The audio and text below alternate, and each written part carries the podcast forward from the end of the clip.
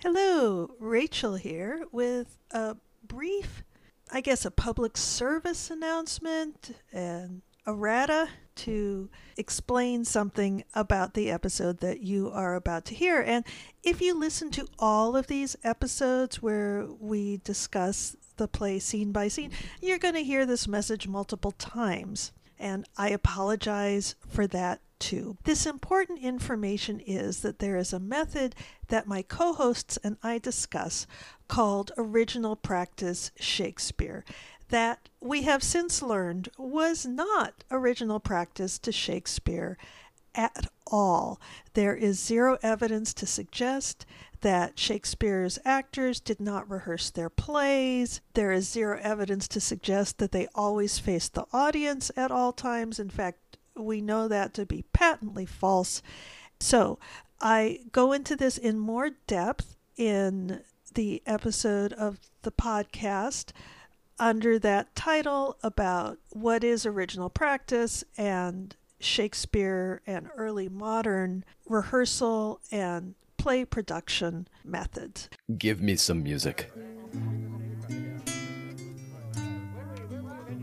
Now, good morrow, friends. And now, good Cesario. But that piece of song, that old and antique song we heard last night, methought it did relieve my passion much more than light airs and recollected terms of these most brisk and giddy-paced times. Come, but one verse. He is not here, so please your lordship that should sing it. Who was it? Feste the jester, my lord, a, a fool that the lady Olivia's father took much delight in. He is about the house. Seek him out, and play the tune the while. Come hither, boy, if ever thou shalt love, in the sweet pangs of it, remember me. For such as I am all true lovers are, unstayed and skittish in all motions else, save in the constant image of the creature that is beloved. How dost thou like this tune? It gives a very echo to the seat where love is throned. Thou dost speak masterly.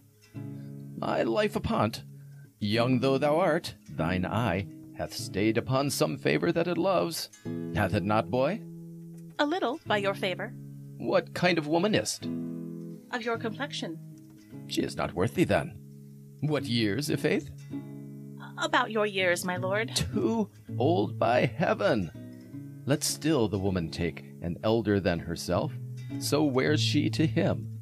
So sways she level in her husband's heart. For, boy, however we do praise ourselves, our fancies are more giddy and unfirm, more longing, wavering, sooner lost and worn than women's are. I think it well, my lord.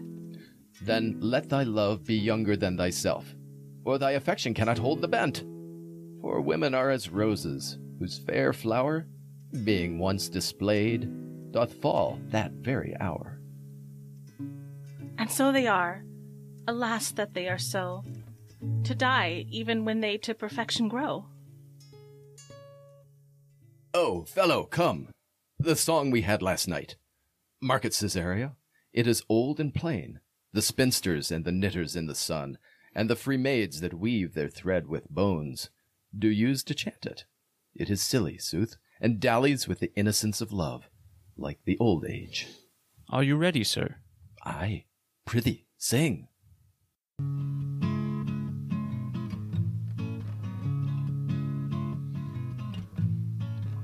Come away, come away, death, and in sad cypress let me be laid. Fly away, fly away, breath, I am slain by a fair crew maid. My shroud of white, stuck all with you, oh prepare it, my part of death, no one so true, ooh, ooh, ooh, ooh, didn't share it.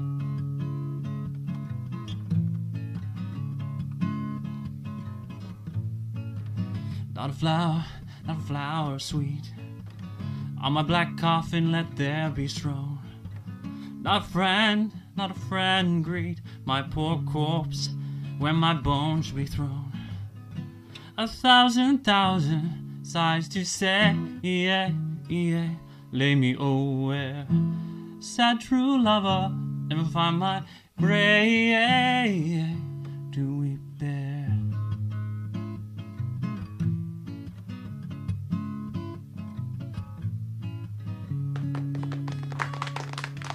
There's for thy pains. No pain, sir. I take pleasure in singing, sir. I'll pay thy pleasure, then. Truly, sir, and pleasure will be paid. One time or another? Give me now leave to leave thee.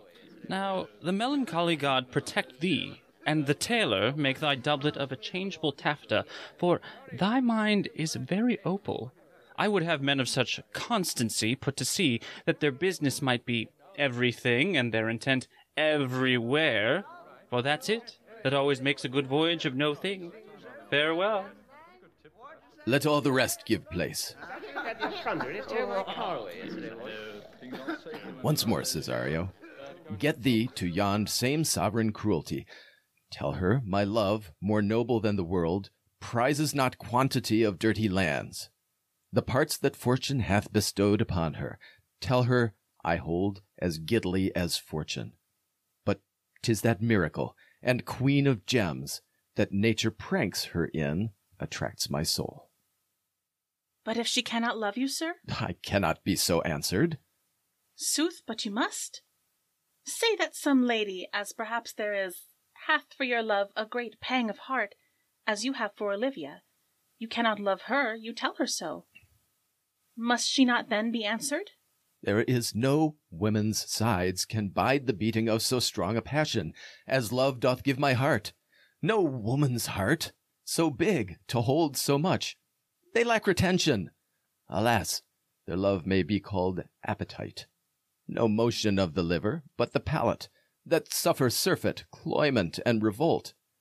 But mine is all as hungry as the sea, and can digest as much, make no compare between that love a woman can bear me, and that I owe Olivia. Ay, but I know. What dost thou know? Too well what love women to men may owe. In faith they are as true of heart as we. My father had a daughter loved a man. As it might be, perhaps, were I a woman, I should your lordship. And what's her history? A blank, my lord. She never told her love, but let concealment, like a worm in the bud, feed on her damask cheek. She pined in thought, and with a green and yellow melancholy, she sat like Patience on a monument, smiling at grief. Was not this love indeed? We men may say more, swear more, but indeed our shows are more than will, for still we prove, much in our vows, but little in our love. But died thy sister of her love, my boy? I am all the daughters of my father's house, and all the brothers, too. And yet I know not. Sir, shall I to this lady? Aye, that's the theme. To her in haste. Give her this jewel. Say, my love can give no place. Bide now, Danae.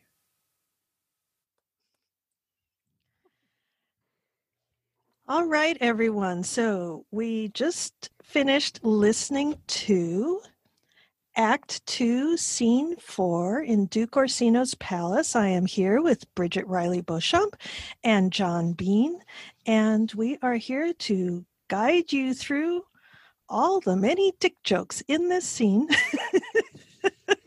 John's favorite. All right. So I have been doing some reading. So listeners, you know, with any luck, you're you're listening to these kind of in order and fairly short amount of time probably, but we have about a week in between each recording, and so that gives me time to do some research and look at some more books. And I did a deep dive, and everything, near as I can tell, every single word that Shakespeare ever wrote was in fact a dick joke. So we can't possibly cover them all. That's probably its own podcast, so we will bring up a few. But it really, for me, changes certain plays in my mind. Like, how can any of this have been a real tragedy? How can any of the tragedies be tragedies if every single line contains multiple dick jokes? Mm. That's what I keep wondering. Well, let's let's talk about the eye of the beholder. Right. So there's there's a lot of death in some of these. I distinctly remember a sword, possibly some poison at one point or another. Mm-hmm. Well, having just done Macbeth um, a couple of years ago, my most recent, that's, yeah, that, there's not a lot that's funny about Macbeth. Dick, dick jokes are not. I I don't know. I honestly don't know, like, how...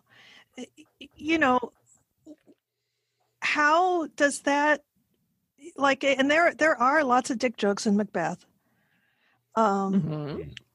You know, like, to me, that just kind of changes my whole idea of the Elizabethan worldview. And certainly in terms You're- of Shakespeare, like, obsessed apparently you know, like, and everybody loved it. I mean, he was very popular, he, you know, incredibly successful, became really wealthy off of his work, so nobody then who was attending found any of this peculiar or inappropriate. Um, but, you know, that's perhaps a discussion for a, another podcast, but it it does it, it does beg the question. Uh, Does it temper your, your respect kind of a bit, or or the idea of this this huge, um, you know, the, the god Shakespeare? When when you know you see it, like, I mean, there is that argument to be made that he's, you know, a vaudevillian, or, you know, like a, it's mm. it, it's it's got some of that stuff to it, and especially with what we know about his style of performance and, and what they were going through, you know, in the mm-hmm. day with mm-hmm. that. But um, I don't know. He's just so. He he speaks so much of being in the theater and being of the theater so much. He's so self-aware, even though we don't actually see him, mm-hmm. but self-aware as a writer and a performer and what he's trying to do. And we see we see him talk about writing and talk about performing and talk about creating these characters, or talk about scenes, talk about the ideas of love and, and his um, doubts about his own uh, sincerities, you know, mm-hmm. in those when we get to things mm. like sonnets and that kind of thing. So I, because I agree, the the more you, that you dig, the more gold you find with with several things. It could be, you know, mm-hmm. hey, uh, was he was it all just, you know, bawdy kind of, you know, out there for the groundlings humor, or was this, you know, uh, the question of authorship, um, mm. you know, you can, uh, or the um, idea of uh, Shakespeare being gay, or the um, uh, and on and on and on. It, it, it, it's such a wide canon. It's with such fertile soil that I think that the uh, there's something to be said for that that um, that the intention that we go digging with. You know, well, yeah, and and you know, to I mean, Shakespeare and the Elizabethans would have none of the concerns which you just listed, which mm. I find really fascinating. Obviously, they they knew Shakespeare and knew that he wrote those plays. Um, they did not think of themselves in terms of uh, sexual identity, in terms of whether they were heterosexual or gay or bi. They didn't have any of those ideas.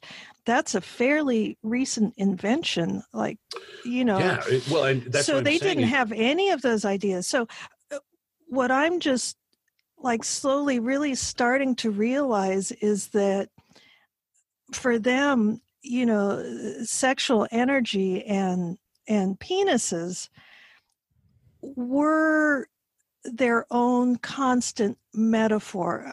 You know, they certainly had a big gender divide. Gender was really interesting to them, and they did not have in some ways the same definitions of gender that we do, but this constant almost obsession about whether or not somebody had a penis is fascinating, you know, and they, they're concerned that you could lose a penis by wearing women's clothes. Uh, there are concerns that it might not work if you, you know, did a s- certain thing or that thing. I think it's difficult for it's very nice of them. Yes.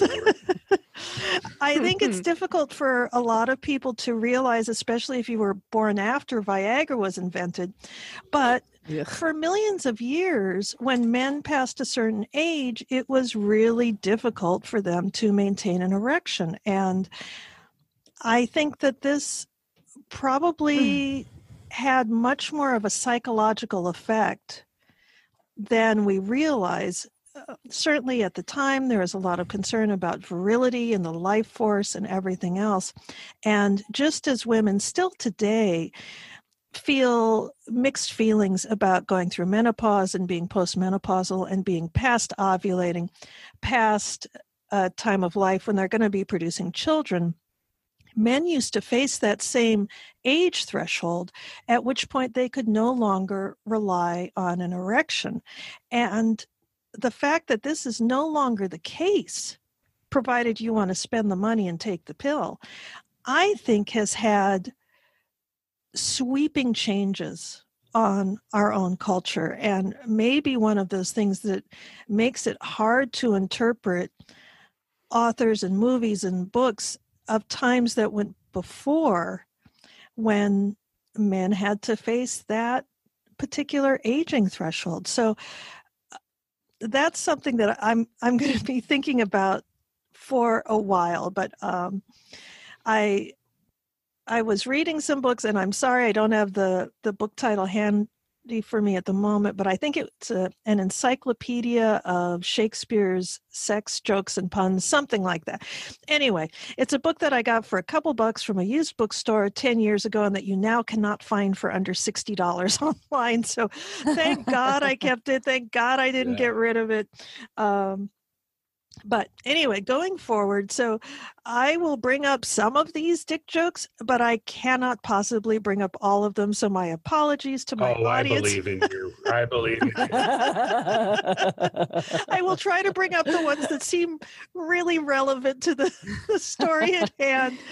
And to our homosexual panic scene. Oh, yeah. yeah. Yeah, we will get to that. But and then, then there's one other thing that I wanted to mention, because, and this is uh, germane specifically to this scene, I have a wonderful book called The Elizabethans at Home by Lou Emily Pearson. And eventually, when I get the website up and running, I will have all these books listed there. I want to assure my readers that I am not just pulling these uh, dick joke factoids out of my head. I have a, a library, ever-growing library, that I pull this information from. Of Shakespearean dick jokes. Yes. Well, at least three books just covering those alone. Um, let's see. So, and this is about music, and she's talking about how music was a regular part of the Elizabethans' life. And uh, she says, then, as perhaps at any time, music was the touchstone of their civilization. Though it might differ for Puritan, Catholic, or Anglican, most households, rich or poor, recognized it as the lodestone which drew people together. Whether singing psalms or gay ditties or devotional hymns, they yielded to the spell by which their music bound them. Maids sang at their household duties, men sang in the fields, apprentices sang at their work, and when the mother stilled her fretting babe with song, she hummed to herself as much as to the child. Often the housewife spinning with her maids was entertained by the singing of one in the group. So this was fascinating to me, because we don't do this anymore. Well, it's it's shifted. You know, we're we're inundated with media. You know, mm-hmm. from from the you know the womb to the grave. Mm-hmm. You know, where I think it's it's definitely completely different, and it's a less um, less uh, personal um, and like sort of family unit based, and and um, there's just so much of it. It it's it may be um, less meaningful uh, on the, in the moment, mm-hmm. but but I think most of us, most of the time, have music as a huge huge part of our lives. You know. Yeah, but I think there's a difference between the music that we consume now, which is produced primarily by other people in a professional capacity, yeah. versus, you know, even when you, you know, I know Little House on the Prairie has fallen out of fashion, but I'm a Gen Xer. So, you know, it was the series that I grew up with. And, you know, every night after dinner they played and sang. Yeah. And it was, whether they're, you know, whether they were by themselves or on those rare occasions that they had company. Well, you when know, we were young, you know, you, we, we entertain each other, you know, around the dinner table yeah. and that kind of thing. Yeah. Yeah. But I, I do think that, I mean, you don't do that anymore. Like people don't just, people don't just sing as they go about their work. They're listening to, they're listening to something on their, their earbuds, or they're listening to a podcast, but people don't. And maybe people sing in their car, mm-hmm. but it's just not, you know, I mean, my grandmother, when, when she, when we moved her out of her apartment, I inherited a stack this thick mm-hmm. of piano, sh- of sheet music. Mm-hmm. Cause that's what, you know, they would, you know, she was born in nineteen eighteen, mm-hmm. nineteen fifteen. They would, that's what they would do it in the evenings. They would sit and play. Um, and, you know, when was the last time you gathered around the piano with your nearest and dearest for an evening of folk song? And, and I feel so self-conscious when I do sing, even though mm-hmm. I can sing on key, even though nobody has ever, you know, said, oh, God, Rachel, you know, go, go practice in the shower. I mean, but I still feel really self-conscious. And I think most people do. And I think yeah. a lot of that is because we are used to consuming this professionally, very slickly produced music. Absolutely and so agree. We're comparing mm-hmm. ourselves to them instead of comparing ourselves mm-hmm. to, you know, our grandparents or our cousins, you know, who are going, mm-hmm. oh, well, I can sing as good as they can. So well, and the and the goal was different too, you know, because mm-hmm. it mm-hmm. wasn't so much about quality of, of, you know, performance as much as it was, you know, either camaraderie or, mm-hmm. you know, uh, whatever it was, you know, when you were mm-hmm. celebrating a holiday or, you know. Right. Uh, yeah. That's, I mean, even my husband is a trained jazz guitarist, and we, I mean, he'll take out a guitar and play, but we don't sit around and sing, mm-hmm. you know. And it's like so that's... bonding. Like we know it's bonding, mm-hmm. yeah. but that fear of judgment, and mm-hmm. also just people not knowing the same songs. Well, yeah. and I, I know I also, um, you know, and us being, you know, uh, all from the entertainment world, uh, I don't know if you guys have this too, but I'm I'm a bit of a, you know, consumer of, uh, mm-hmm. you know, an avid consumer of like, you know, media and with mm-hmm. radio stuff and that kind of thing. I'm constantly looking for that new music. And I'll mm-hmm. tell you, I have trouble sitting around the campfire. When someone busts out the guitar in my head, mm-hmm. I want it. I want to be there with it. I want to be enjoying it. But there's, I'm kind of like, I hear you. I do. I get it. I get it. One time you we know, we had uh... j- jazz is something different. Jazz is something different. I listen to that all day. So, I, I remember one time we had uh, uh, a Thanksgiving dinner, and we invited some friends over, and one of them brought their guitar, and they they loved to perform folk music, the two of them, but they weren't very good, and they dominated the entire space. Like we couldn't hold a conversation. Yeah. We could, we felt like mm-hmm. hostages. And I, some mm-hmm. of you may have seen that meme where it's a cat looking stressed at the front of the picture, and behind them are two people folk singing, and it's something about, you know, save this cat from the, from the folk singers. You know, it's not fair. But mm-hmm. it, it, the, and just that experience that I had where I felt like it was an imposition, that then mm. now I became even more wary of like just kind of singing, even singing in the mm-hmm. car. If there's other people in the car, I mm. feel kind of shy and self-conscious about, unless it's my own kids who aren't allowed to say anything about it. So um, I, I think that, you know, when we look at, over time, we've talked about the breakdown of the family, and we've blamed it on this thing and that thing. And mm-hmm. is it women working out of the home? No, because women have always had to work. Uh, you know, is it because there were divorces allowed? No, divorces were allowed throughout the bulk of human history. And so uh, my current thesis, if there's anybody out there who's just desperate to uh, do a master's or a PhD, is that it's in big part to families not singing together, in music being part of our daily lives, and just having it be as natural as talking or breathing mm-hmm. or eating, that it got put aside in the separate category, I think is sad And I mm-hmm. would like to see it be more a part of things. Uh, you know, to the point where, why aren't kids singing in school? Why isn't homeroom everybody singing together as loudly or as quietly as they want to? Now, I, I get it. You don't feel like singing, but that's the great thing. You can just open your mouth and look like you're singing. It's still, you're still part of the activity. You know, it's still kind of a bonding thing.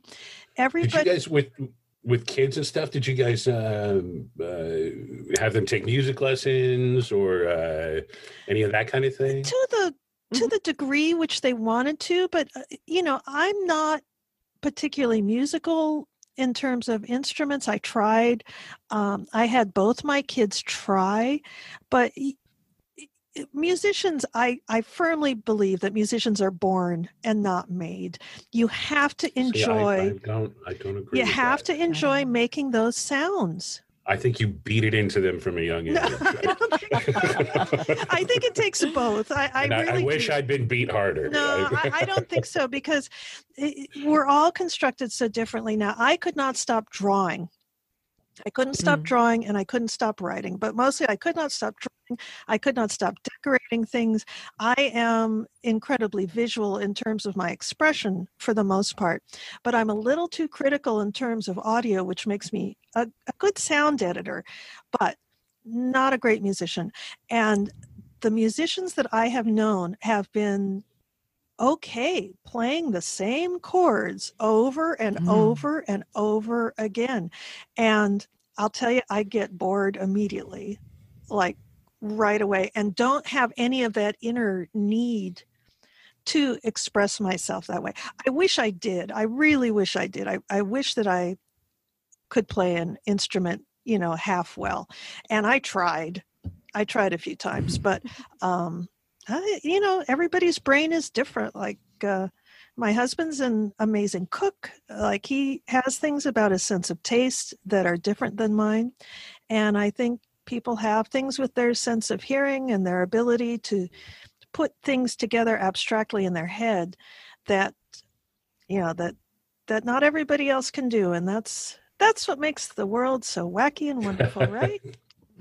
Okay. So uh, I wanted to really talk about that because this is such a musical play in a culture that that loved music and where music would have been part of their daily lives. And I really want to encourage any of you out there that are getting ready to produce some Shakespeare to include music. I think it highly unlikely that any Shakespeare produced at the time of Shakespeare did not include some music somewhere. At Do you two least, agree? A, a, a trumpet, mm. at least, right? Yeah. mm-hmm. A flourish. Yeah. yeah.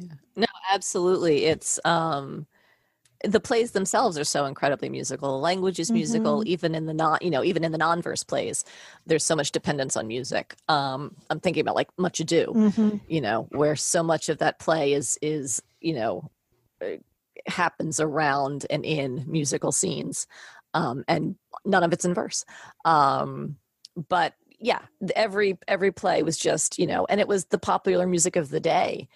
So it was, it was tunes that everybody recognized. It was tunes that everybody could sing along with. Mm-hmm.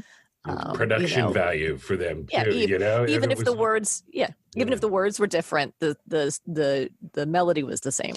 And you can kind of, if you're, If even if the words are unfamiliar, if they're rhyming, sometimes you can kind of guess what's coming next. I think some of the most mm-hmm. popular songs, you really can kind of anticipate, oh, I think I see where this is going. Well, and in, in this play, like the, the especially the communal nature of music is really, really on display and, and kind of examined here, because it's really, it's one thing when we all watch someone sing, but, you know, like in, in moments like uh, in, in the scene today, mm-hmm. we get to see someone seeing the music, someone hearing the music, mm-hmm. and that extra that extra level is just so incredibly interesting and, and rich. Mm-hmm. And there's a, you know, we have the instincts of the characters, we have that plot movement of the characters and their needs and their everything driving. But when in their world, they're interrupted by a sort of communal music in their world. Mm-hmm. Uh, for us out here, seeing them then experience it, it's this it, mm-hmm. an added layer. It's um, mm-hmm. and it's great. And the um, it's also sort of dramatically, you know, Aristotle-wise, um, a, a wonderful punctuation at, at the right moments. You mm-hmm. know, when when mm-hmm. we got a really rousing uh, finish or a crescendo, you know, to a, a movement in a play, a lot of times mm-hmm. it'll be noted with a, a a particularly cheering song, you know, that kind of thing. But, yeah, uh, yeah. And, mm-hmm. you know, I would not have been surprised. I'm saying, you know, again, we have to not say, you know. Um, I forgive you. Wait, John, apologize. Yeah, and then we'll apologize. I'm sorry. I'm sorry. You're hired. You're my official apologizer. It's a big job, let me tell you. I will be forwarding everyone to you that needs an apology from me. Oh, gosh, where was I? Um, what were we talking about? Uh, music, music. And the communal aspect of music. Yeah. Hmm. Well, one of the things that occurred to me while Rachel is is recapturing her thought, one of the things that occurred to me while John was speaking was that the Duke doesn't join in. Mm. Orsino's always asking for music, and it's performative for him, but he is not one of the people who makes the music. That's a great interesting point. point. That is somehow beneath him a little bit, and it might actually be very therapeutic for him to sing. He might be mm-hmm. una- unable. Well, you know, I'm, I'm thinking, because one of the things I was thinking was how amazing it must have been to be standing, you know, with the groundlings in the Globe, listening to this entire theater sing along with the actors. Mm-hmm. And then the one person who's not singing is the Duke. Well, Viola's not singing along either. True. Wait, but so that so to so that see them this, seeing each yeah. other mm-hmm. in this moment, right. just and that's a fun dimension. that's a fun scene, oh. and we'll, we'll talk about that. We'll talk about that mm-hmm. too. But I do think that's interesting. Certainly, people would hire servants because they had a good voice. They mm-hmm. would have expected somebody in their household to be able to sing while people were doing the spinning and everything else. And clearly, one of the perks of being wealthy is that you have people around to sing for you whenever mm. you want to. And we have Orsino, who's clearly not used to getting his hands dirty, evidently doesn't even process his own emotions for himself.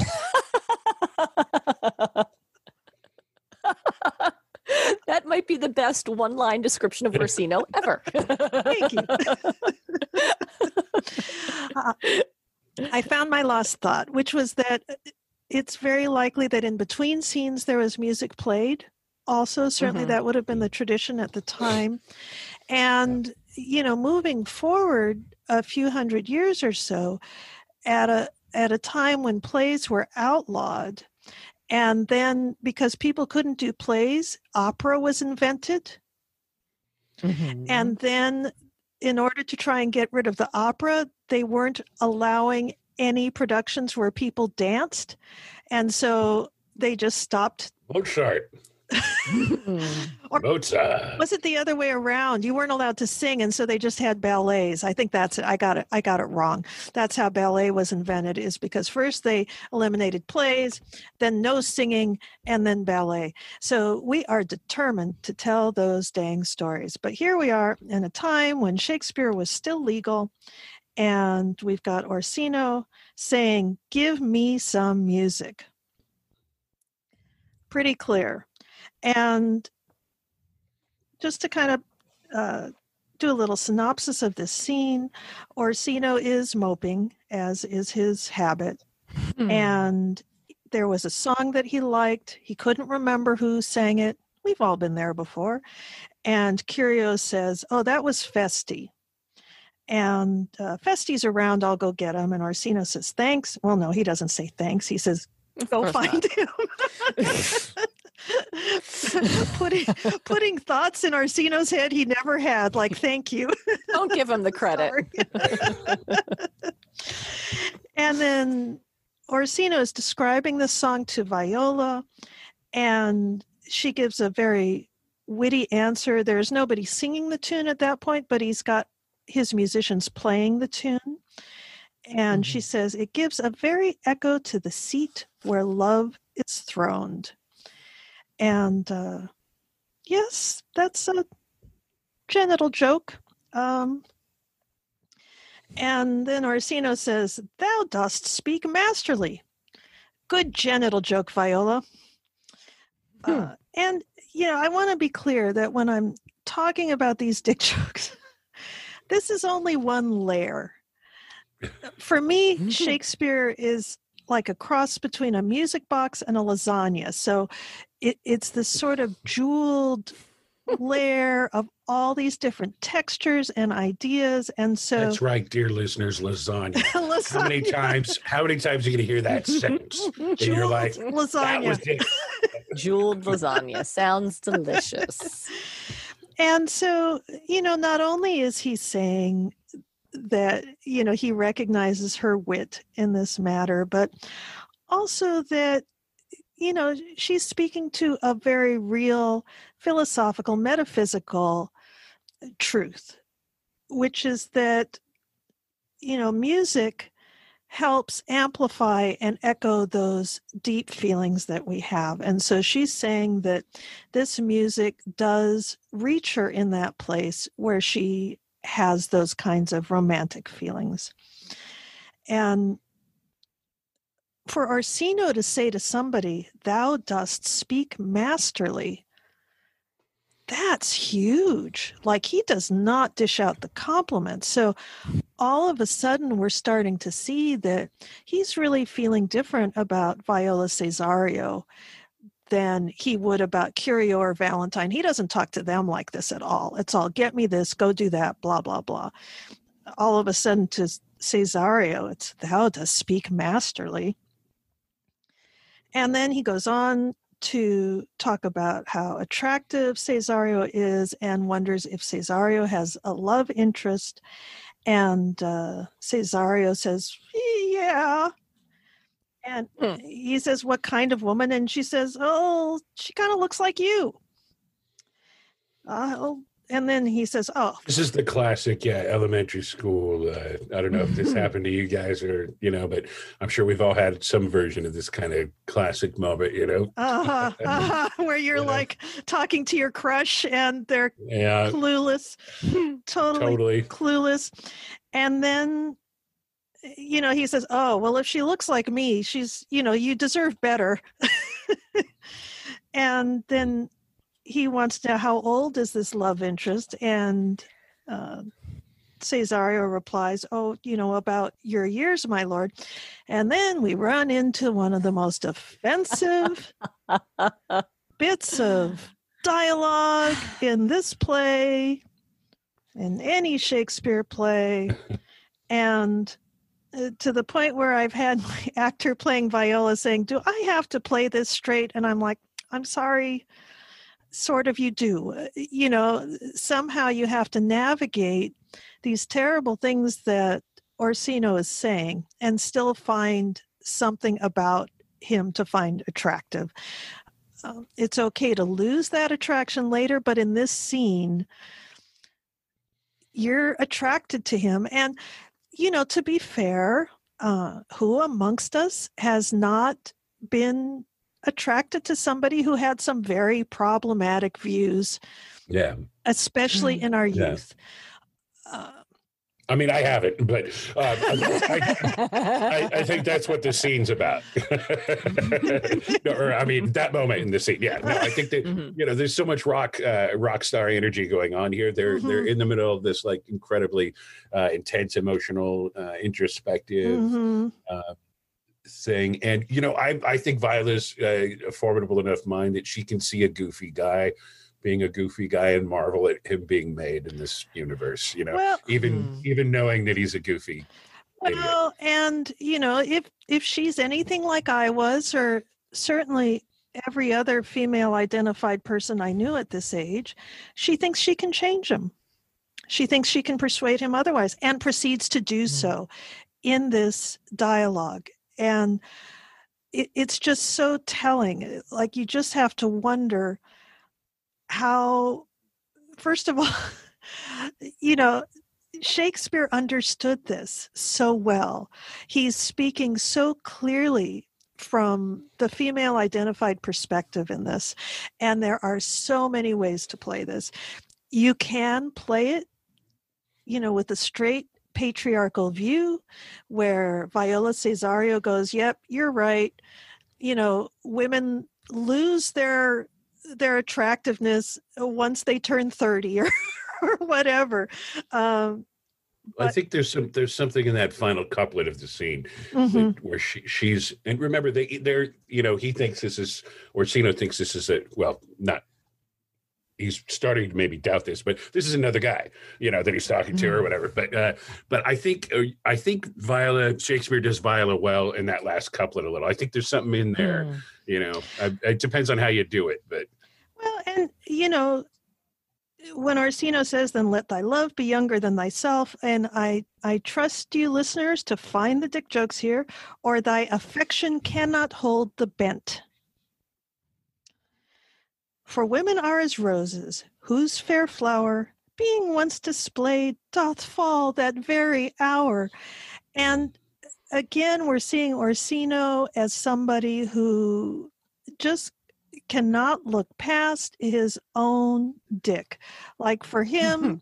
that's how women are, and that's how they are everywhere. Well, and he's he's contemplating though in there the, I mean, he's also got just a dash of the, of of the existentialist in him, you know, and he's the frailty of things and the circular nature of mm-hmm. things, and the the the chaos of these energies is something that he he comes to again and again in the play. It's not his mm-hmm. primary motivation by any means, I wouldn't say. But I was going to say, stop it, John. Yeah, you don't sorry, like Orsino. Sorry, I know. I know. I know. We hate Orsino. We hate Orsino. He's a fuck boy, John. Okay, yeah. I gotta, my, my wife would totally agree with you guys. no, but I, I just want to say that I think you're you're mostly you know right there, but they, there are these threads, you know.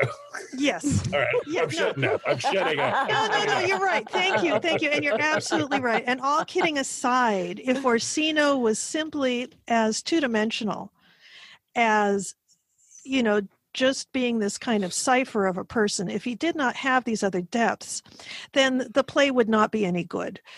You need a character, even one as uh, annoying as Orsino, to have some redeemable qualities, some sorts of insights. He's certainly well educated. You know, th- there has to be something to him for Viola, who we know is bright, to be attracted to him at all. And I am I'm going to backtrack a little bit because I jumped jumped ahead. Oh, Bridget, you want to say something? Yes. I this, and this may fit better in a later episode, oh. so feel free to move it.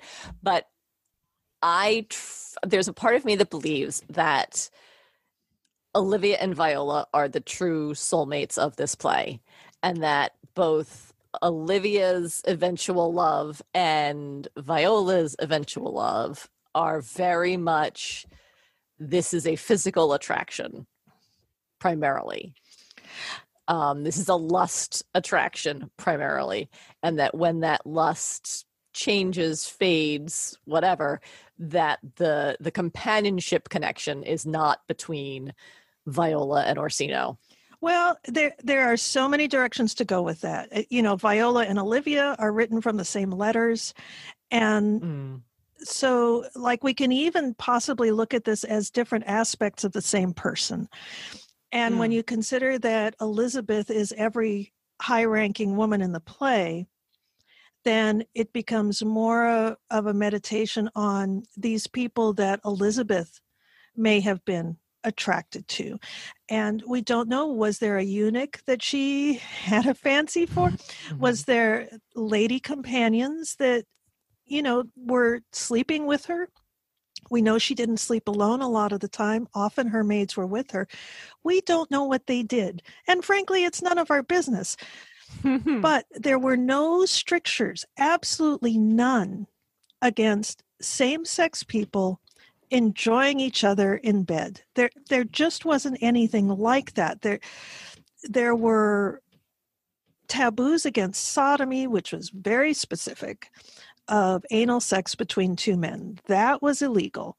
But like any taboo, that just meant that it was all that much sexier for the people who enjoyed that. So, but all that aside, um, I want to backtrack a little bit because there's there's an important important line here uh, that Viola has in response to Orsino, where he says, "Too old by heaven, let still the woman take an elder than herself. She wears she to him, so sways she level in her husband's heart. For boy, however we do prave ourselves, our fancies are more giddy and unfirm, more longing, wavering, sooner lost in war than women's are." And then Viola says, "I think it well, my lord." And I'm feeling like she's saying, yeah, it's a good thing women aren't as fickle as men are. I don't think she's necessarily saying that it's a good thing men are that way. Mm. Right.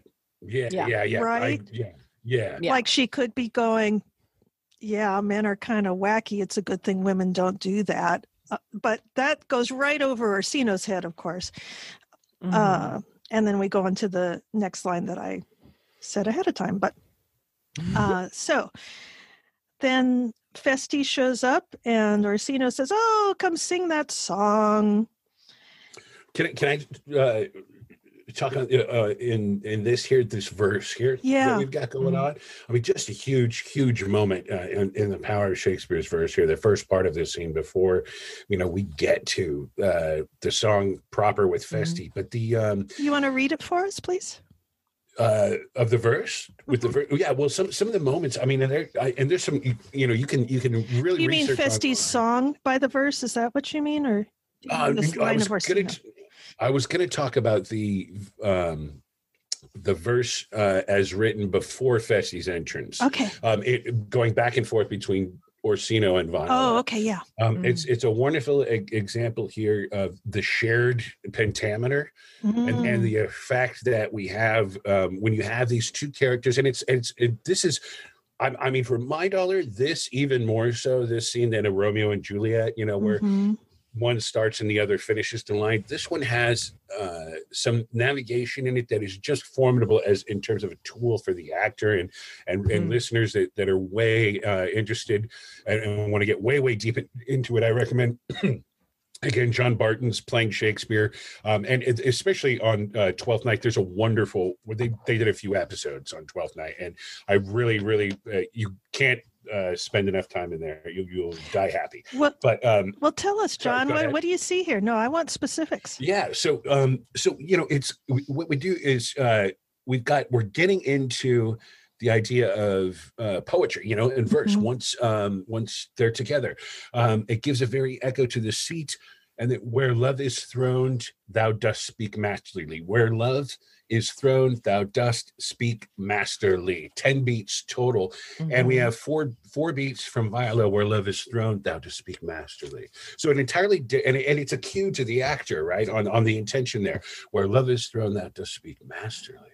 Right, that we can, mm-hmm. we come right in with the realization there, you know. And this is, of course, a tool, just one of several, but um, it speaks to the emotional life of the actor and the character. And it continues, mm-hmm. uh, "Hath it not, boy, a little by your favor? What kind of woman is it of your complexion?" Constantly finishing each other's sentences. Mm-hmm. It's mm-hmm. like lovers, like mm-hmm. you know. Um, and then uh, as we get to the end of the Duke's bit, "Too old by heaven, more longing, wavering, sooner lost in one," and now the new, new line, "than women's are, I think it well, my lord." Mm-hmm.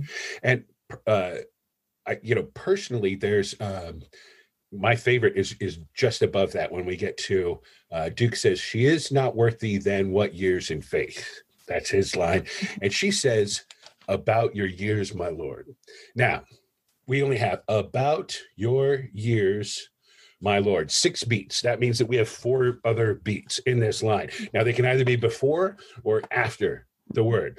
And they mm-hmm. both have such huge emotional uh, stakes, depending on mm-hmm. how you decide to play that. "About your years, my lord," beat, beat, beat, beat, "too old by heaven." Now what happened there, right? Or mm-hmm. "what years in faith," beat, beat, beat, about your years, my lord. Mm-hmm. Mm-hmm. You know what I mean? So we get an emotional decision and, and a very clear character picture just from mm-hmm. the placement of the meter there. And it's just, this is this particular moment in, in almost all of Shakespeare is is is one of the greatest, I, I would say, for that, for that particular effect. Yeah.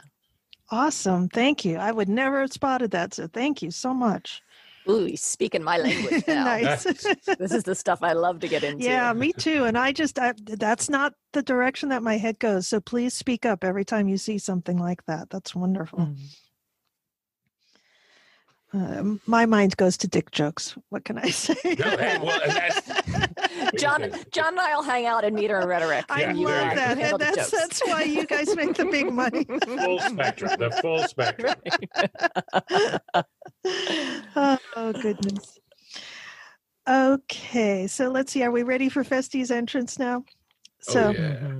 Feste comes in. Are you ready, sir? Orsino says, yeah, sing. And then Feste sings this cheerful little ditty that Orsino loves so much. Come away, come away, death. And in sad Cyprus, let me be laid. And it goes on all about how they're just going to die because they're so sad. And so you can see why Orsino likes it.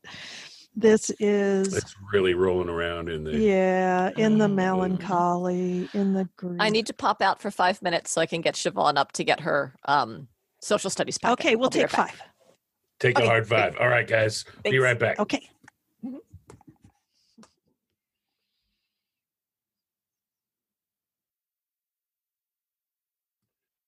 La la la. Back.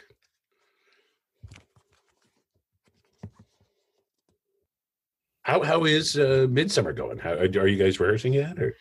It's going great. Uh, we're going to do our first read through on Monday, and it's just going to be very informal. I, you know, we don't have to do a full read through at all, but I wanted to give my actors that experience. Yeah. Of being in a community, you know, like that's what we're all missing so much is that time where we're all working together on one production. So we'll do, we're going to do an informal read through of the whole script over two days. And then I'll break it down by scene and just be rehearsing a scene and then recording a scene, rehearsing a scene, and then recording a scene. How, how many uh, rehearsals do you think way. you do uh, usually like for a, like a given scene, or do you break it down person to person or? Well, I think if, if we do two hour sessions, I think we can rehearse each scene mm-hmm. twice and then wait a couple days and record each scene a few times. And then I should be able to find Something, something worthwhile yeah, totally. to, to work, you know. Uh, I think it's important to have that time in between the rehearsal and the recording because it gives people's brains time to work on it.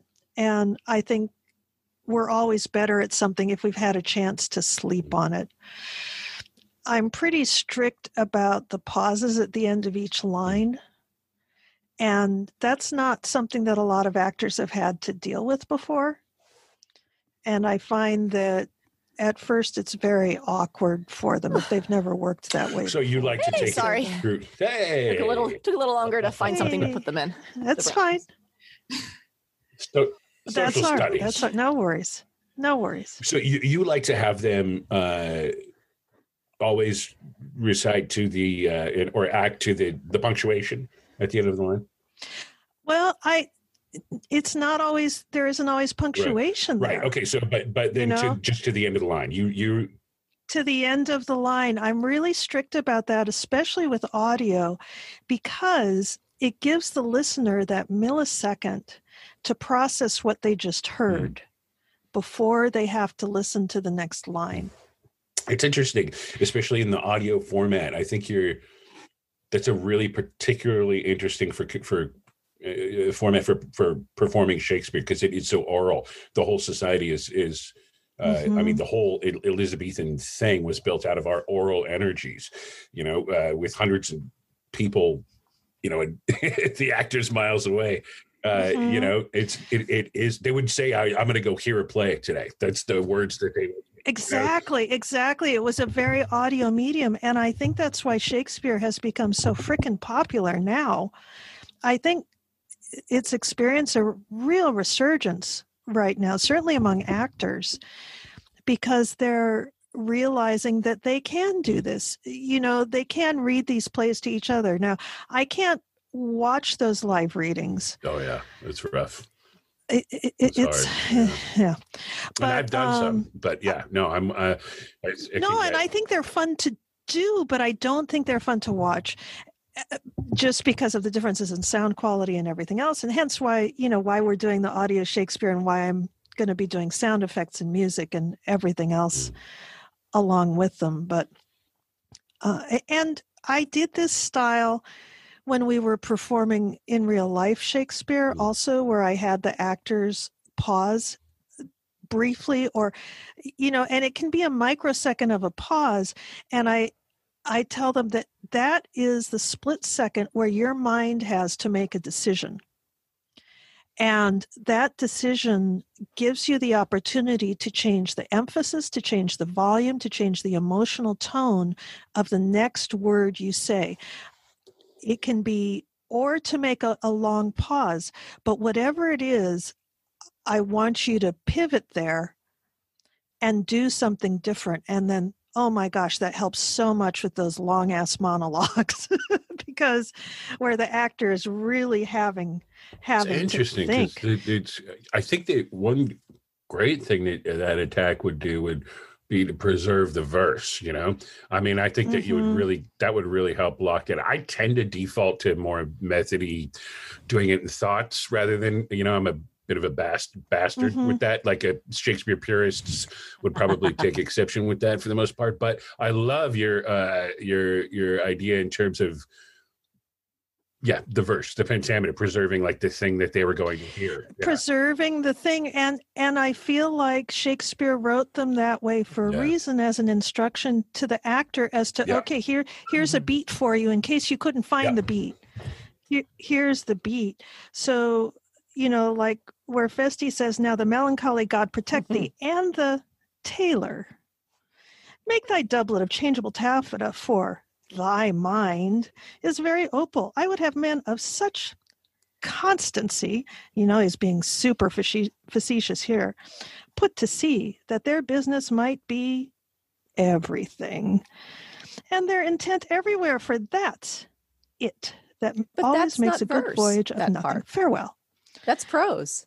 Yeah, that's prose right there. That part's prose. It doesn't matter. It doesn't matter. I'm, I'm saying it doesn't matter. Mm. That that those ends of those lines mean something, that they give you a shift in the beat, and r- really makes it easier for modern audiences to understand what the hell is going on. Um, And to, to follow along, especially. Well, I, I definitely would, would agree with it as you along. Get into like this next bit with the Duke and Viola and that kind of thing. Any of your verse type mm-hmm. situations, I one hundred percent agree with. Well, and I think that it's, I think in a sense the verse doesn't need it, but the prose desperately does. And, you know, when we're talking naturally, we have little pauses in our speech all the time, where we're taking a minute to recollect our thoughts, think about how we want to express the next thing. So, mm. uh, you know, there is no woman's sides can bide the beating of so strong a passion, as love doth give my heart. No woman's heart so big to hold so much, they lack retention. Alas, their love may be called mm. appetite, blah, blah, blah, blah, blah, blah, blah, blah, blah. But anyway, um, yeah, so, you know, getting the actors to do that, it takes a little bit of training, and, you know, understandably, sometimes they're resistant to it because they're going along with the emotional flow of the words, which I understand. But my work is always focused on getting people into Shakespeare that don't think they can understand Shakespeare. And whenever I've produced a play like this, I'm not kidding, every single person in the audience understood what was happening and would come up to me and say, wow, I never understood Shakespeare before. I don't know what you did. And I'm, it's just really simple, is just pausing at the end of each line and allowing a pivot or just a little extra moment of time to go on. All right. But let's see. Let's come back to where we were. Okay, so now we have Feste entering and singing his sad, sad song. And do either of you want to say anything about the song? Uh, it's your classic emo tune. You know, you can dance to it. It's, you know, the uh, Smiths could do a killer yeah. cover. I, okay. Right. Oh, my goodness. Couldn't they, though? Well, or, Orsino, and so then Orsino says... Yeah, exactly. Yeah, sorry, well, he... Um, he kind of tells us about it, you know, uh, before it, it happened. So that's, of mm-hmm. course, those instances are always great clues for us. But uh, silly sooth, he, he, you know, he contrasts those two ideas, the sooth and the and the silly, but then it dallies with the innocence of love like the old age. And that sort of uh, smacks mm-hmm. a little of that kind of melancholy and, and the... the rolling around in the woe and and um, some of that. So for my dollar, th- the rolling around in the woe. Yeah, you know, yeah, just getting it all on you, rubbing yeah. it in real good. Yeah, and you know, so you've got some decisions here again with um, uh, music, you know, in the play, and a lot of times it's it's it's. Um, It's something that, you know, when inserted is done in a certain, you know, like, I, oh, I've got to, you know, uh, I've got to make sure it smacks of the Elizabethan era, or it's got a folksy thing, or it's got a, mm-hmm. you know, a mandolin thing, or it's got, you know, all of this kind of stuff. And so these kind of things end up superseding the dramatic need of that song, which does have a dramatic need. Mm-hmm. You know, we see the effect afterwards. The Duke immediately dares for thy pains. I'll pay thy pleasure then, and then give me now leave. Mm-hmm. Pardon me. To leave thee, and beg your pardon, hold on. Sorry, guys. Um, but he immediately, once uh, uh, Feste leaves, immediately has the plan and knows what he needs to do with, uh, uh, and needs Cesario to do. He's immediately been activated. He's been so primed uh, in his in his soup of woe that he's... Uh, that he's ready to to now act, you know? And so that's how effective and potent the the syrup was there, you know? The music and, is. Well, and I kind of wonder, sometimes you'll you'll hear a traditional Irish yeah. tune, and the music is very upbeat, mm. but the lyrics are all, and then she drowned in the river and she floated down the stream and her mother found her and they all cried for days. So it's possible that the original tune of this was very kind of upbeat and happy, even though the lyrics are so depressing. We can't necessarily assume one from the other. And mm. again, that's up to the producer, that's up to the director, how they and want to play that. It's very, you know, there are a few classic mm-hmm. uh, compositions of it.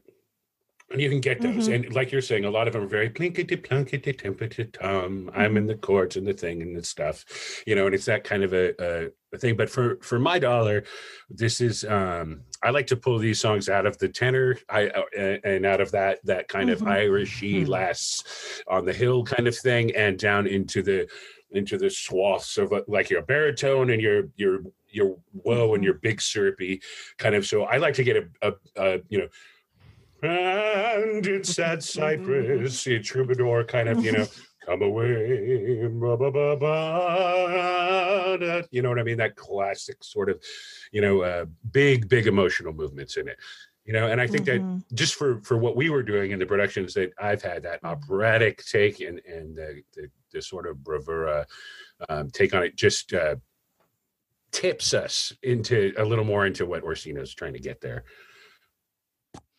Well, in in my case, I was taking some cues on Feste's lines right after this, where he's clearly had it with Orsino. He's irritated with Orsino. And so I had him mm. sing this angry, mm. kind of real kind of edgy mm. about it, almost like a more like a heavy metal, almost a punk oh, right kind of a vibe, if that's possible, awesome. Kind of mixed with this sort of uh, folktale kind of a thing. So, and yet I can see it sung as just a beautiful ballad. You know, there's so many ways to take it. But now let's talk about what mm-hmm. happens during this song, where we get a lot of opportunity to show Viola Cesario and Orsino sitting together, listening to this music, and having that kind of, you know, like I've seen it where one is looking at the other one when the other one's not looking, and then the other one looks and the other one looks away. You know, those moments of where you're attracted to somebody but don't want to be caught looking at them.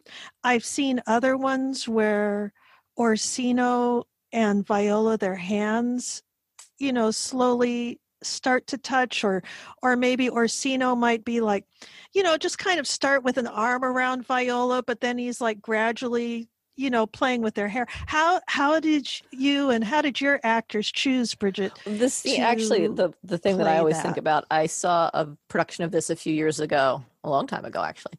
That was um, sort of a, a hip hop. It wasn't quite hip hop, but it was kind of a hip hop. Twelfth Night. And they set this scene in Orsino's bathroom. So Orsino was in the tub and Cesario was bathing him during this scene. And it great. was That's really, I love that. It was amazing. To this day, it's my favorite staging of this, you know, with poor, that's you know, perfect. poor Viola. Yeah, that's perfect. Trying really hard not to look, but looking a little bit, and Orsino being increasingly freaked out that he's getting a little turned on by this situation. Well, it, it gives you it gives you Cesario mm-hmm. necessarily having to be mm-hmm. uh, focused on him, and he necessarily mm-hmm. not mm-hmm. being and focused really, on the person. And it really, it really it's great because amplified all of those uh, gender and sexuality issues, because you know, you know, guys hang out in the locker room together, no biggie, right? Yeah, mm. yeah. It was right? really, That's great. it was really, That's really it was, great. It was sexy and unsettling and funny all at the same time. mm-hmm. And given what we do know about male relationships in the Elizabethan times, it was not unusual for two male-identified people to have a very affectionate and sometimes sexual relationship. They couldn't get married, but it was not really, it wasn't considered bad. It was considered, much like it was in ancient Greece, as a way for people to bond. And particularly if you had a situation where, you know, one person was wealthy or one person had, you know, knowledge or something, and the other person had talent and they were attracted to each other. It was seen as a way to have two business partners, what we would think of today, or two creative partners, to have a closer relationship. And certainly it would not have been unusual for somebody in Orsino's position to have male lovers, to have even male servants who serviced his needs, if that's if that's what he wanted at the time. Nobody would have been shocked. Nobody would have thought that was inappropriate. Now, where they drew the line was at certain sexual acts. And there's a reason for that. It has to do with dominance. It doesn't necessarily have to do with what we think of as sexual issues. And so to me, the fact that he is possibly attracted to Cesario is not so much shocking because he thought Cesario was male identified, but that he thought mm. that his heart only belonged to Olivia. That he thought Olivia is the only one who could slake his passion. And so if that's not true, why is he going through all of this nonsense if there's somebody else he can possibly be attracted to? that then brings in this whole other thing of, well, he could have pressured Cesario for sex. Clearly, they have not done it, because then Orsino would know. No, no, they, they haven't done it. They haven't done it. They have not. I'm pretty sure it. they haven't done and it. So if you're if you're looking to produce this yeah. play, and you don't want to necessarily present the trope that men are terrified of an erotic experience with another male, you can look at it as just being that Orsino really thought that Olivia had bewitched him and that she was the only possible person who could make him happy. Well, and we we we have the the the the facts of the scenes, you know, the the of what Orsino says as he notices her lip, as he notices her her mm-hmm. ability to speak with others, and this gradual unfolding, you know, uh, towards the end, mm-hmm. as he's coming, kind of realizing this this thing, that how attractive Cesario is, and and he's been thinking of that just in terms of how that might pull Olivia towards him. But perhaps he's starting to think that maybe he's wooing the wrong person. In any event, he he can't mm-hmm. he can't marry a man. That's really well, and clear. I think, oh, sorry. And, go ahead. And you know, we we come to that in a little bit, but um, hold, hold that right. thought, John, because let's let's uh, finish up with Feste yeah. here, because I love this line. Bridget, Certainly. would you like to Where read Feste's line we? for me, please? Oh, sorry. Surprise.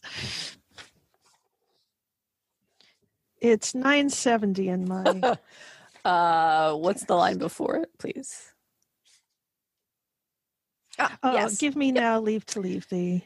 Now the melancholy Now the melancholy god protect thee, and the tailor make thy doublet of changeable taffeta, for thy mind is a very opal. I would have men of such constancy put to sea, that their business might be everything, and their intent everywhere.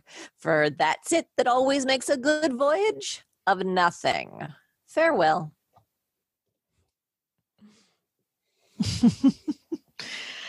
So I know that may not be immediately obvious, but he is really talking some shit to Orsino here. And we have to think about Feste. He definitely seems to have some real loyalty and affection for Olivia. He makes clear later that he's not all that impressed with Cesario, and we'll talk about that later when that scene comes up. And so he's saying, now the melancholy god protect thee, and the tailor make thy doublet of changeable taffeta. Well, he's basically saying, look, you are not a sincere person, Orsino, because Feste can see that Orsino is attracted to Cesario. Clearly, Feste is perceiving something and is letting the audience know that he sees that, and therefore, if we're getting that impression, he is confirming that for us.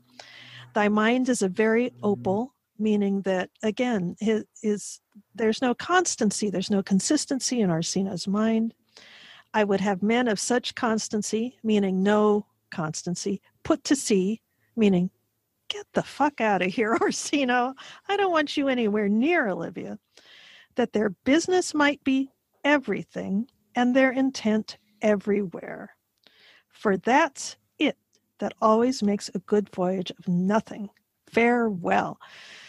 And again, we get back to Elizabeth's sea dogs, the sea captains, the privateers that were a huge source of her wealth and power. And you have to wonder how many of those sea captains from, you know, Sir Walter Raleigh on through, that she flirted with and dallied with her affections. You know, Feste is saying here, look, don't, Don't even joke about marrying these guys. You know, they're, they're all just going to go to sea. They don't have any kind of loyalty or anything else. And I really admire Feste in this moment in his speaking truth to power, because his position is never secure at Olivia's court. He is not, as he points out, Olivia's fool. He is her corrupter of words. And uh, after her father died, he no longer had an employer there. He's basically just hanging out. Orsino could be his employer, but Orsino now has Cesario instead. So Feste gets called in to sing the occasional tune. And yet still, he is willing to say to Orsino, um, man, you are one flaky person. Where do your affections really lie here? You, you say you're madly in love with Olivia, but here you are flirting with your eunuch. You know, make up your mind. And, oh, we skipped the part before that, though, where Orsino says, there's for thy pains. And pains are another word for penis, which changes the meaning. And then Feste says, no, no pains, sir. I take pleasure in singing, mm-hmm. sir. I am not here for sex. Nor am I here because it's unpleasant.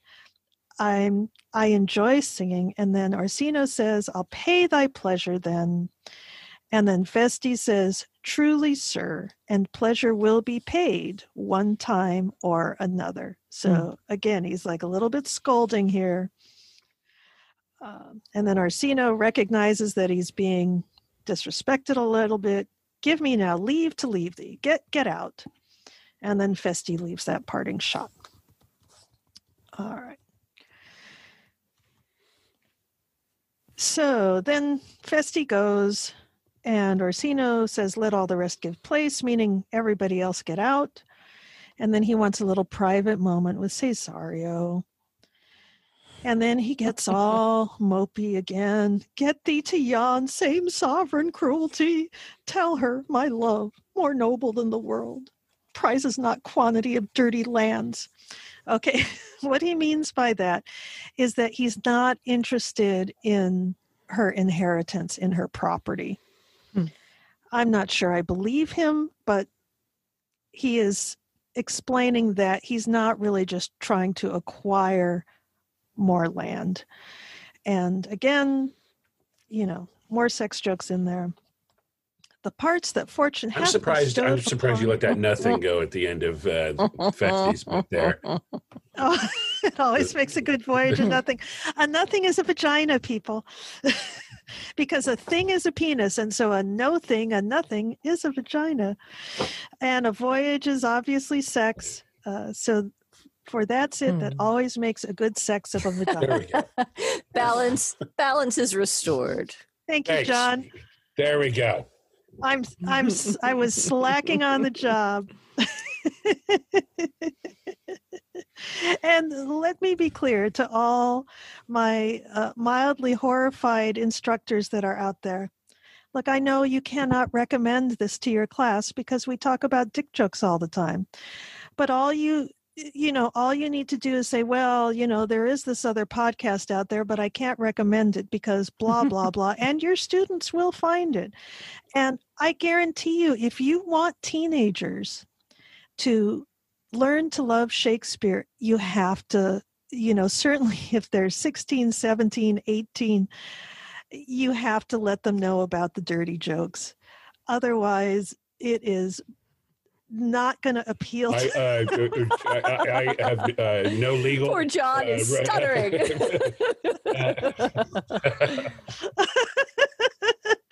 Well, let me make clear, I know that John and uh, Bridget both uh, do lots of wonderful kid-friendly no, productions. No, no, no.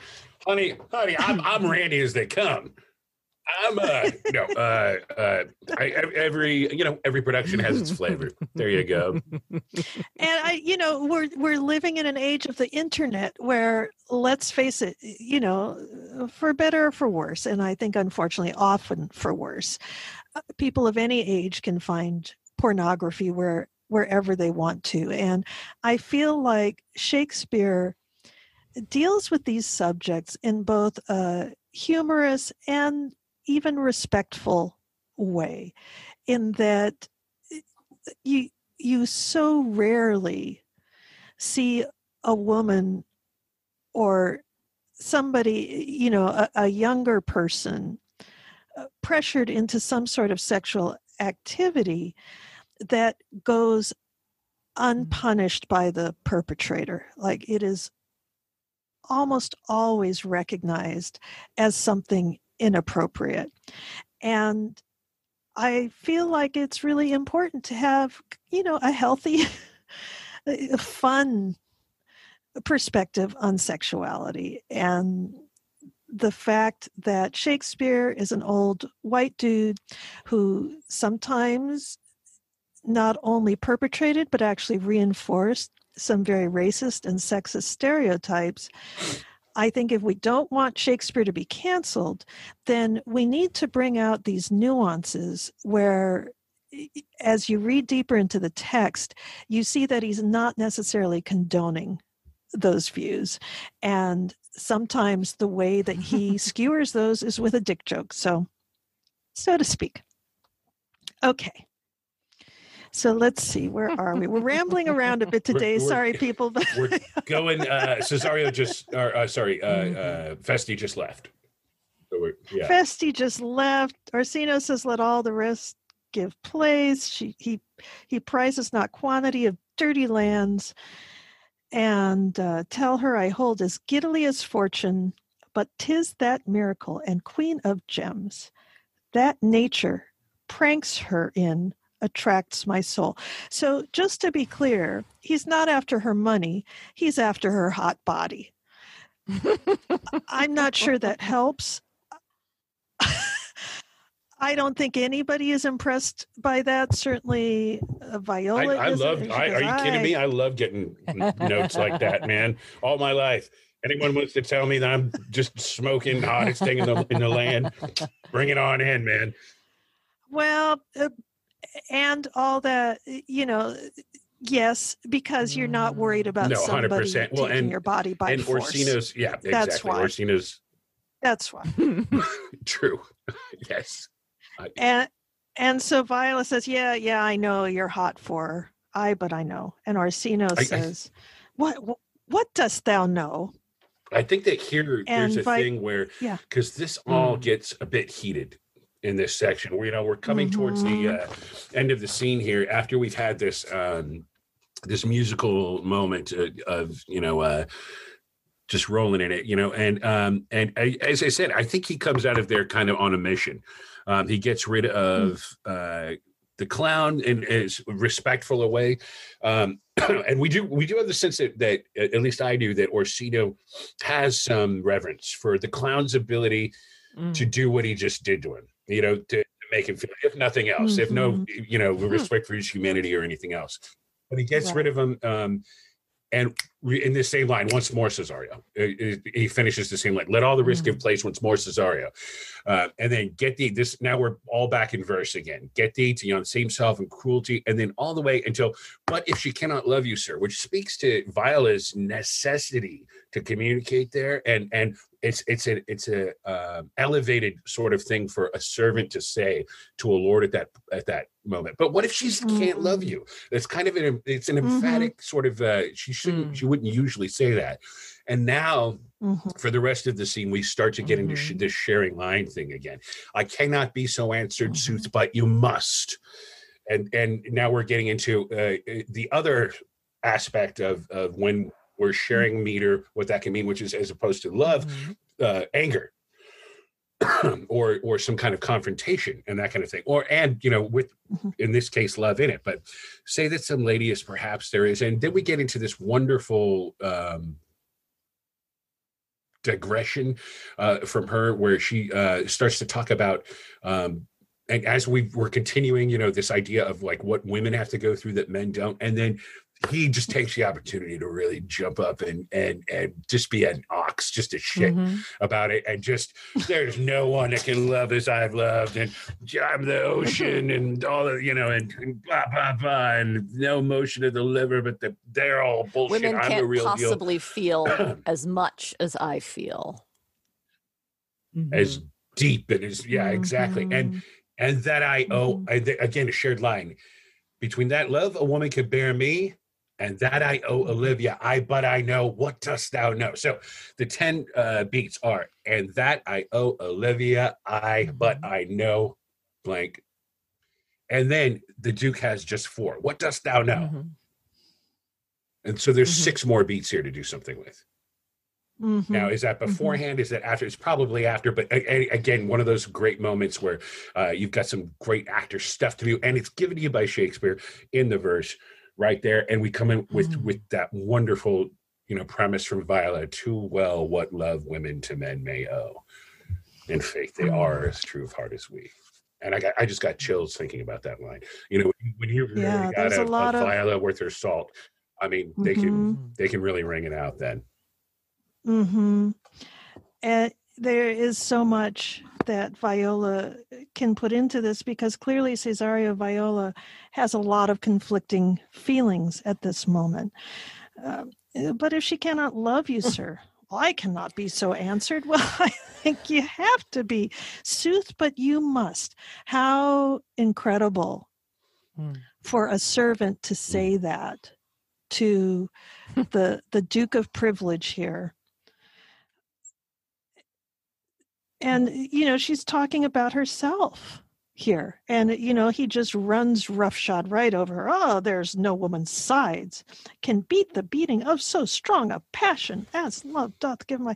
So this brings us to kind of interesting kind of contextual note in terms of the Elizabethans, who believed that women were infinitely more sexual than men were, that women had a much greater capacity for sexual pleasure because women can have multiple orgasms. You know, men have one orgasm and then they got a recharge. Women do not have that problem, and a woman could divorce a man in Elizabethan England for not having sex with her enough. To the point where... It's awesome. I love that. It's, all right, does everyone have that down? There's going to be a freaking quiz later. Oh, there, there is a case where a woman was complaining that her husband did not have sex with her ten times a week the way he was supposed to. Oh, basically, a man was supposed to deliver. And so now we get back to this concern with penises and what they can and can't do, and that your wife could technically divorce you if you were not able to please her. So here he is in this culture saying, oh, you know, men, you know, feel so much more deeply. So what he is saying, which is the opposite of our culture, is that although women may have more of a sexual capacity, that men have a stronger emotional attachment.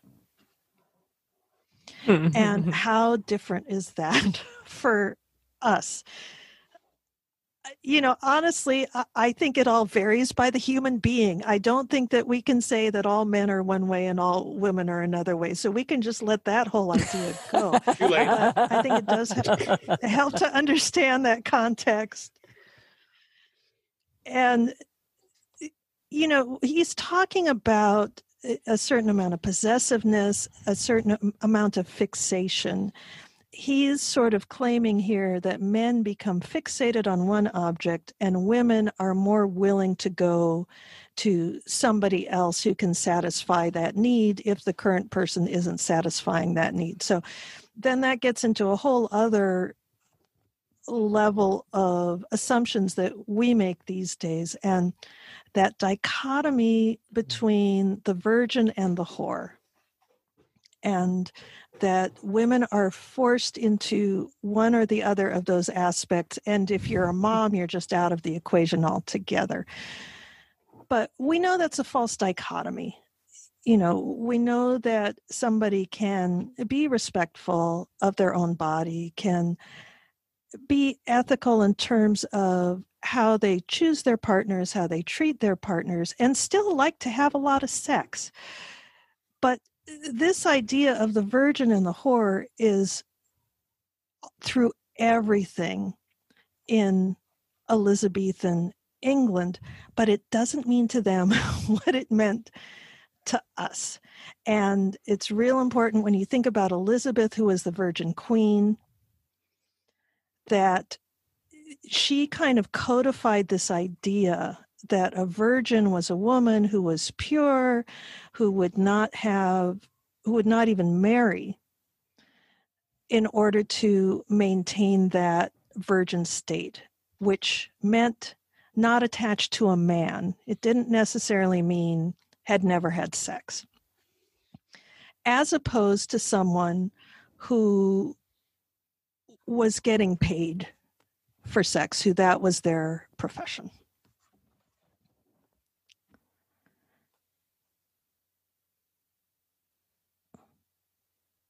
Okay, we'll give Bridget yes. a moment. You all set? Awesome.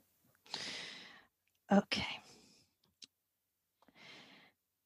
So he goes on and on mm. and on. No motion of the liver, but the palate that suffers surfeit, cloyment, and revolt. And so what that means is, is having too much of a good thing. A surfeit is uh, too much sweetness. Cloyment is also too much mm. sweetness. But mine is as hungry as the sea and can digest as much. Make no compare between that love a woman can bear me and that I owe Olivia. I have such big feelings. And she goes, yeah, yeah, I know. And then Orsino, what do you know? Well, and, and the, the well, lines there, love? I'm so sorry to interrupt, but yeah. the, uh, the lines, um, as it gets towards that interaction, uh, and then I owe Olivia, I, but I know we're monosyllabic. It's it's vowel sounds. It's, this is a heightened interaction mm-hmm. here, in my opinion, with the verse that we're seeing and the shared line, the those, uh, you know, it, it we're not, uh, the suffer, surfeit, cloyment, and revolt, but mine is all as hungry as the sea. We're starting to build up and can digest as much as, as Olivia, ba-bum, what it, it's the whole thing is it's this crescendo, like he's talking about mm-hmm. the, the ocean, and then it comes mm-hmm. back down, right? Too well what love women to men may owe, and faith their true heart is we. And we get into an interesting moment here with this, you know, in my opinion, this flash up, this flare up. Mm-hmm. And then my father had a daughter, which is such a weird thing that she's got mm-hmm. this image just right here, you know, when she's talking to him, she's got that ready, but she does. Pardon me. My father had a daughter, loved a man, as it might be, perhaps were I a woman, I should your lordship. And in the same line, he's sharing the line again. I should your lordship. And what's her history?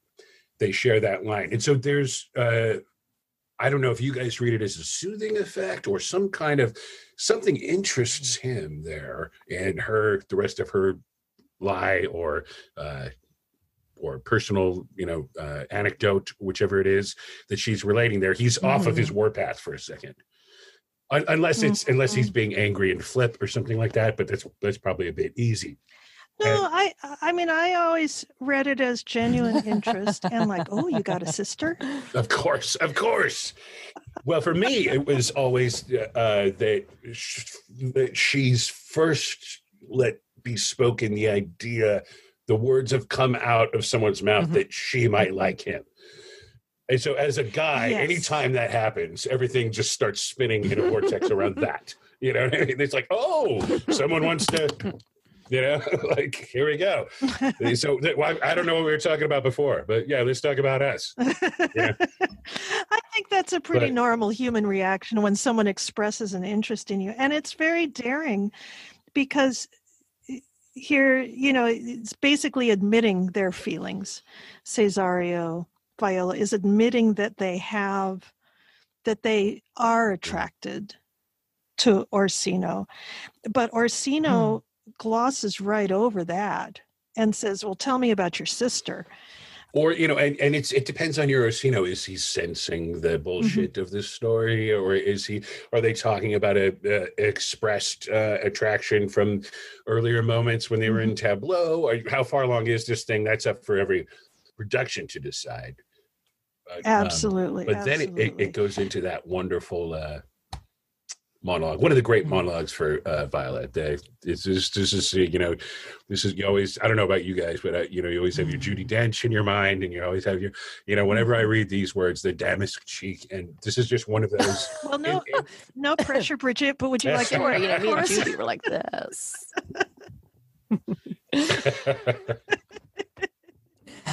I'm sure she'd love you if she... No higher praise. A blank, my lord. She never told her love, but let concealment, like a worm in the bud, feed on her damask cheek. She pined in thought, and with a green and yellow melancholy, she sat like Patience on a monument, smiling at grief. Was not this love indeed?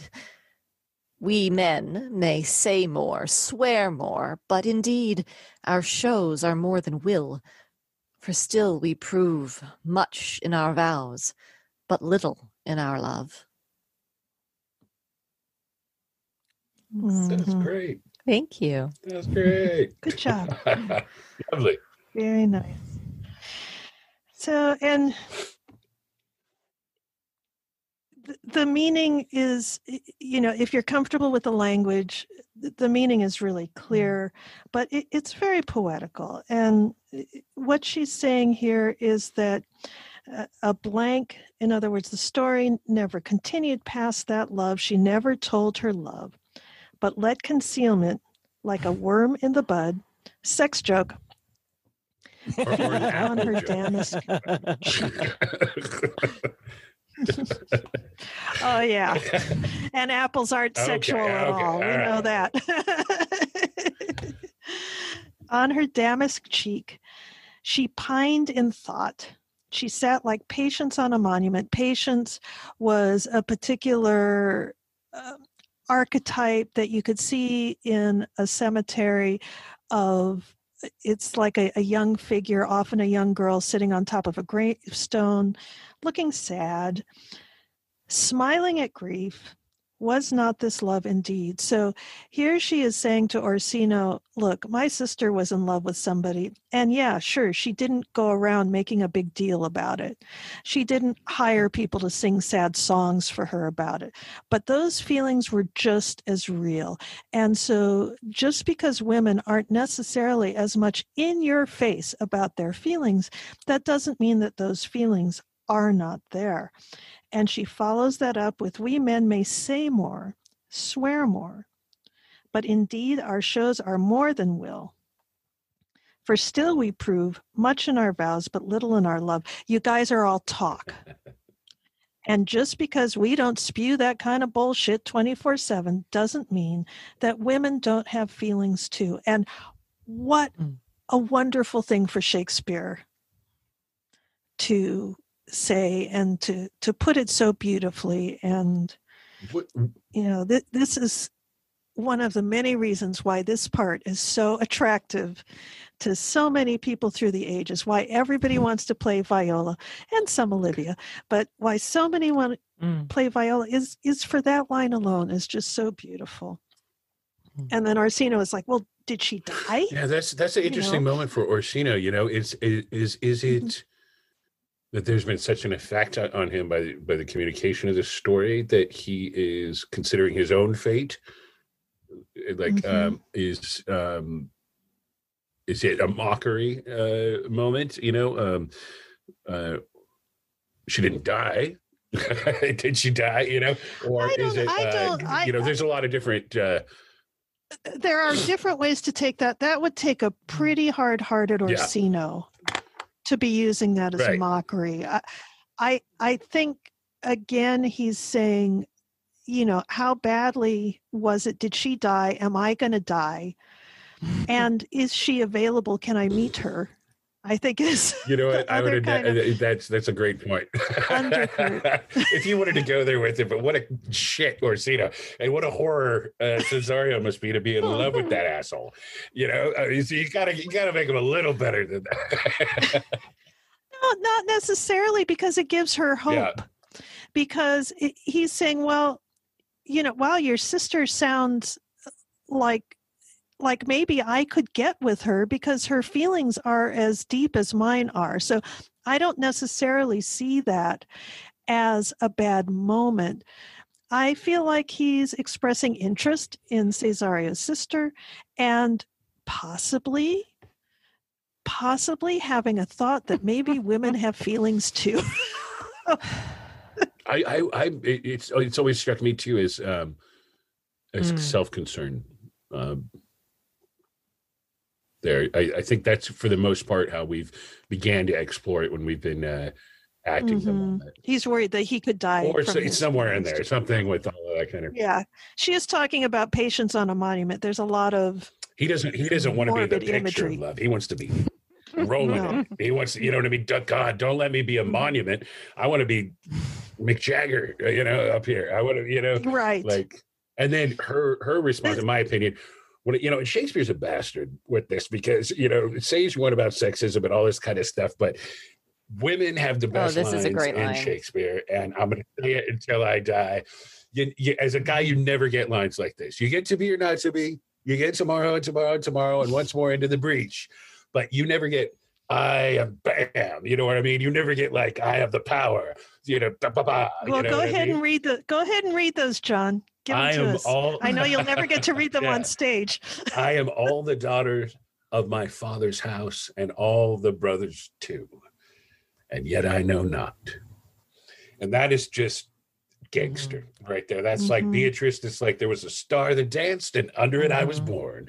You know what I mean? That's just those mm-hmm. uh, once in a lifetime mm-hmm. kind of things to get to say on stage. Mm-hmm. And it's so witty. And it's well, and, true and huge because as far as she knows, it's, huge, it's very tragic yes. here. You know, I, I, just a, a wonderful. Mm-hmm. She can see so many. I mean, you can see her seeing him and all the different fates and all. It's just wonderful. And got to mm. be confusing as hell to Orsino, for her to say, "I am all the daughters of my father's house." She is basically telling him mm-hmm. that she yeah. is that woman. Does he catch well, it? And she's quick to change the subject. Okay, so mm-hmm. I'm going to get Sir, out of here. shall I yeah. to this lady? Yeah, shall I to this lady? And Orsino says, yeah, yeah, that's what we were doing. Oh, yeah, oh, yeah, yeah, that's with I, the that's, Olivia, that's it. Hurry up, give her this jewel. Say my love can give no place, bide no denay, which denay means denial, mm. uh, to refuse, and exempt. So it's such a complicated scene, such a rich scene emotionally, and really easy to miss if you don't know what's going on here, if you don't really have a familiarity with the text, with what's happening here. And I think it makes it a lot more enjoyable. So if you listen to the to this scene and got to the end of it and were like, well, mm-hmm. that was great, but I don't know what any of it meant, I really encourage you to go back and listen to it again and think about Olivia.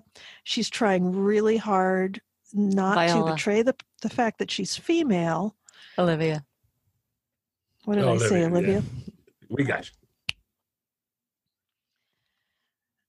Uh, go ahead and go back and listen to this and think about how Viola is trying so hard mm. in front of her crush not to reveal the fact that she is actually female and that she has these feelings for Orsino and that she could match him in her passion in a way that Olivia cannot and that Olivia doesn't want to. And I got to tell you, she is made of sterner stuff than I am because I would have blurted that shit out. I would have been, oh, look, I have boobs. I love you. And then the play would have been over. One act, two act play. Two act play. So then then Orsino says, oh, yeah, that's what we were doing.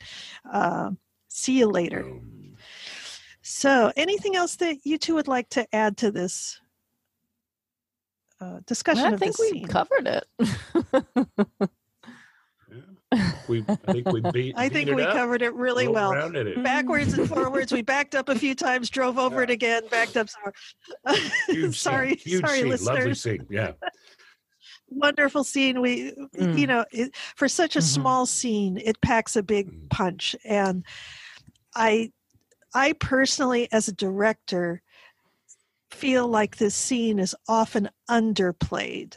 that people are afraid of really mm. pushing those emotions to the forefront. And so sometimes you have to find that balance where the characters are being kind of emotionally reserved from each other, and yet you have to tell the audience that that the passions are at a peak. And how you can do that, there's so many ways, with body language, with tone, with pauses, uh, however you can make it happen. With music is another way that you can do it. You can continue to have musicians kind of playing. Uh, when Orsino says, everybody go away, musicians weren't really people in his mind necessarily. So you can still have your musicians up in the gallery if you want to. And honestly, that's a way I cheat a lot to indicate the emotional subtext of a scene. Okay, so in the next scene, we get to see the beginnings of Mariah's plot action. against yeah. Malvolio. Uh, you will notice that Feste is not there, and uh, there's a new character that you'll meet called Fabian, who's basically just kind of a hanger-on at court. I have a few ideas while Feste is not there, but I think he's just politically bright. Is I think Feste is smart enough to know trouble when he sees it, is my guess, but uh, you can all hmm. decide that for yourself after the scene.